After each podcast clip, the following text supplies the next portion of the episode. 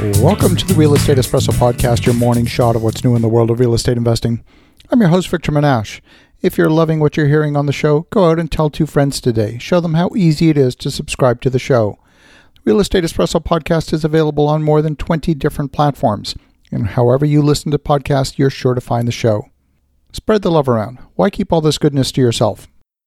Today's show is the story of a conversation that happened in our household and probably mirrors conversations that are happening all over the world and maybe in your household as well. The messages of social isolation have been clear for weeks. We're in the middle of an exponential growth in the number of cases of the disease, the number of critical cases, and, sadly, the number of deaths. When you know the equation, it's very simple math to predict the future. We made the decision to keep isolated within our household and minimize trips outside the house. My wife has transitioned all her client appointments to video conference calls, I've canceled all my travel, and we've made minimal trips outside the house for critical supplies. After dinner on Sunday night, my son announced he was going for a walk. That seemed perfectly okay, but after about 45 minutes and he wasn't home, we saw that he had gone for a walk in his car. Hmm. A quick phone call discovered that he was out for a walk with a girl. He had all kinds of justifications. The girl had been in isolation for weeks, he'd been in isolation, and they were walking outdoors in nature and he was tired of being cooped up in the house and he needed to get out. At this stage, we have examples of community transmission in our city.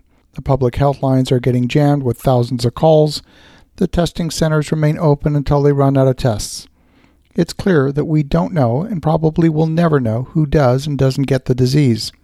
The public health officials are saying at this stage not even to call. If you have symptoms, stay home. If you're really sick and having trouble breathing, then call your doctor to get an over the phone assessment. Most clinics have closed their doors and are only admitting patients after a phone screening. The result was a difficult conversation with my son. The isolation practice in our house cannot be a leaky bucket. We're either in isolation or we're not.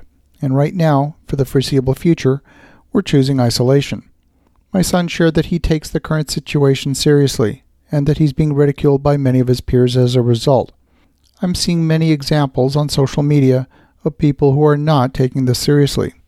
A friend of mine in Las Vegas posted a large group photo.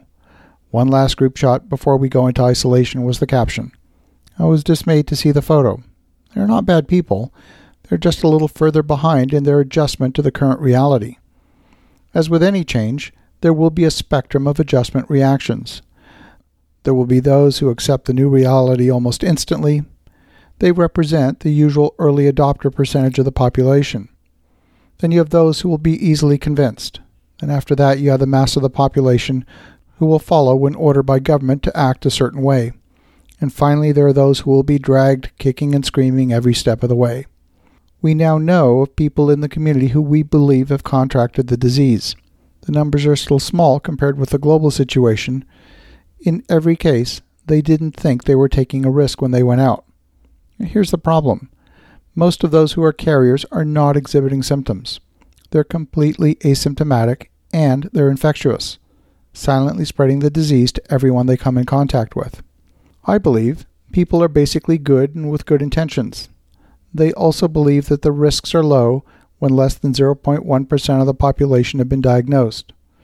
But many of these same people will go out and buy lottery tickets where the chances of winning are less than 1 in a million.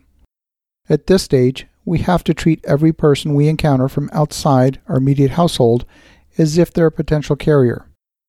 Italy's been in total lockdown for nearly three weeks and they're still exhibiting accelerating case counts.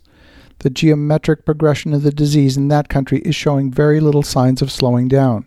Is this the result of people making too many so called harmless exceptions? Is the disease spread even more easily than we previously thought? We're also seeing reports from Spain, Denmark, and other countries of extremely fit, healthy, and young people who are exhibiting some very severe symptoms. My son pledged to uphold the rules of our house, and I truly believe he meant no harm, but in spite of this, he did put our house at risk. As you think about that, have these conversations within your own household and have them compassionately. Have an awesome rest of your day. Go make some great things happen. We'll talk to you again tomorrow.